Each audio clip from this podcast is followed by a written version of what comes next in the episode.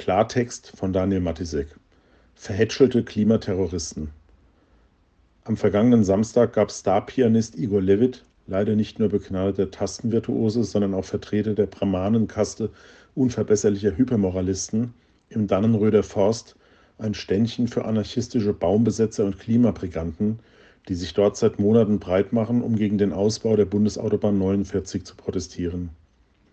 Der konkrete Demonstrationszweck dürfte den meisten der wild kampierenden Waldmenschen und Krawallaktivisten vermutlich ganz egal sein. Geht es ihnen doch vorrangig ums Ausleben eines besonderen Lifestyles, um linksradikale Selbstverwirklichung und um den Kampf gegen Bullen als Abenteuerevent. Was durch Ende Gelände, Extinction Rebellion oder radikaleren Abspaltungen der Fridays for Future Bewegung bei den Braunkohlekrawallen im Hambacher Forst oder in der Lausitz bereits mit Erfolg geprobt wurde, wird nun in Hessen fortgesetzt beim Symbolthema Automobilausbau. Eigentlich eher eine Debatte aus den 1980er Jahren, die seither eher durch jüngere Protestinhalte wie Bahnstreckenausbau, Stichwort Stuttgart 21, Stromtrassen oder die Feinstaubdebatte abgelöst wurde. Doch unter der Chiffre Klimaschutz lässt sich alles verpacken. So lieferte also Igor Levit mit seinem Gutmenschengeklimpere auf einem eigens in die Waldschneise herbeigekarrten Klavier gewissermaßen den Soundtrack des Widerstands andächtig lauschender Planetenretter, die ihren Heldenmut bis dahin unter Beweis gestellt hatten, indem sie etwa mit Steinen und ihrem eigenen Kot auf Polizisten warfen, Barrikaden errichteten und noch weit Schlimmeres verbrachen. Derzeit laufen Ermittlungen des Hessischen Landeskriminalamts gegen Schwerkriminelle aus den Reihen der Aktivisten wegen versuchten Totschlag und Sachbeschädigung. Am 23. November hatten diese nämlich das Halteseil eines daraufhin umgestürzten Gestells durchtrennt und so akut das Leben von Polizisten gefährdet. Doch schon Mitte Oktober gab es einen weiteren um ein Haar tödlichen Zwischenfall im Kontext der A49-Krawalle, als sich Umweltschützer von einer Autobahnbrücke der nahegelegenen A3 abseilten und in der Folge einen schweren Auffahrunfall mit Schwerverletzten auslösten. In der Lobhudelei der öffentlich-rechtlichen Medien über Levits musikalisches Stell dich ein, über diese anrührende Vermählung von ökologischem Engagement und kulturellem Feinsinn, fehlte freilich jeder Hinweis auf diese faktischen Mordanschläge. Auch über die Fäkalienwürfe war dort nichts zu vernehmen. Kein Wunder. Hier macht sich die übliche Filterbrille der Haltungsmedien bemerkbar, wie man sie schon von der beschönigenden Berichterstattung zu den Hamburger G20-Protesten, den Black Lives Matter-Demonstrationen oder der Liebig 34 Hausbesetzung zur Genüge gewohnt ist. Stets voller Anerkennung und rundum positiv reflektiert die journalistische Sympathisantenszene das Werk von Umweltaktivisten, ebenso wie das von Flüchtlingslobbyisten, Antiimperialisten oder Umverteilungssozialisten. Im konkreten Fall lag das Framing noch nicht einmal in der grotesken Verklärung der Zustände im Dannenröder Forst, sondern bereits in der nachrichtlichen Priorisierung.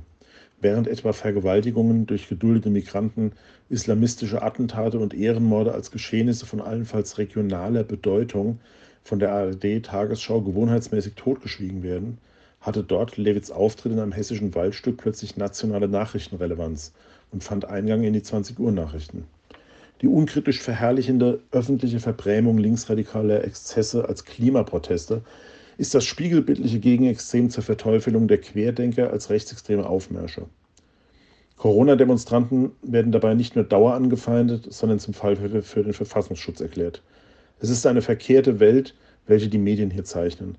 Erklärte Verfassungsfeinde, kriminelle Gewalttäter und verhinderte Polizistenmörder in den Reihen der vermeintlichen Umweltschützer werden kleingeredet oder ignoriert und friedliche bürgerliche Grundrechtsdemonstranten aus dem gesamten gesellschaftlichen Spektrum werden pauschal als rücksichtslose Virenschleudern, Nazis und Reichsbürger diffamiert. Man stelle sich nur einmal vor, Querdenker hätten einen vergleichbaren Anschlag auf das Leben von Vollstreckungsbeamten verübt. Es würde bereits das Kriegsrecht herrschen. Bei so viel Voreingenommenheit verwunderte es dann auch nicht weiter, als kürzlich ein Aufschrei der Empörung durch die grün durchwirkte Presse ging, bloß weil erstmals auch im Dannenröder Forst Wasserwerfer zum Einsatz gekommen waren. Sogleich war die Rede von Gesundheitsgefährdung durch unverantwortliche Erkältungsgefahr bei Minustemperaturen, von Körperverletzungen und Unverhältnismäßigkeit der Mittel. Erinnern wir uns, als Mitte November bei den Berliner Protesten gegen das Corona-Ermächtigungsgesetz Wasserwerfer auf die im Gegensatz zu den Dannenröder Laubmischwaldterroristen völlig friedfertigen Corona-Demonstranten vom Reichstag draufhielten, was das Zeug hielt, da war diese Maßnahme für die Mainstream-Medien völlig angemessen und vertretbar. Zynisch wiesen damals viele Zeitungen darauf hin, es hätten lediglich Berieselungen stattgefunden. Die einseitige und beschönigende Beschilderung der Kampagne im Dannenröder Forst verspricht allen auf Virtue Signaling abonnierten Influencern billigste Publicity. Und das bleibt nicht folgenlos. Wie Fliegen gezielt einen Misthaufen ansteuern, so geben sich im Dannenröder Forst inzwischen linksgrüne Selbstdarsteller und zivilgesellschaftliche Ikonen des neuen tugendreichen Mitläufertums die Klinke in die Hand. Zuerst war es die von der Mittelmeer-Menschenschlepperkapitänin zur Kliva-Aktivistin umgeschulten Carola Rakete, die mal im Pinguinkostüm, mal noch ungepflegter als sonst dort wochenlang herumgelungert hat. Dann schaute quasi als Vertreterin der wohlstandslinken höheren Töchter Luisa Neubauer die Stellvertreterin Gretas auf deutschem Boden und Friday for Future Poster Girl im Protestwald vorbei, um dort wohlfeile Statements in die Kameras zu sprechen. Am Tag von Levits Konzert etwa reklamierte Neubauer, für eine angebliche gesellschaftliche Mehrheit zu sprechen, die gegen noch mehr Straßenbau und noch mehr Autos eingestellt sei. Aus diesen Worten spricht dieselbe Anmaßung, die der gesamten Klimabewegung zugrunde liegt, nämlich ohne jede demokratische Legitimation die Politik bestimmen zu wollen auf Grundlage einer für unfehlbar erklärten Überzeugung. Und notfalls ist zu deren Durchsetzung dann eben auch Gewalt legitim, definiert als übergesetzlicher Notstand. Die Folgen dieses Wahns lassen sich im Dannenröder Forst bestaunen.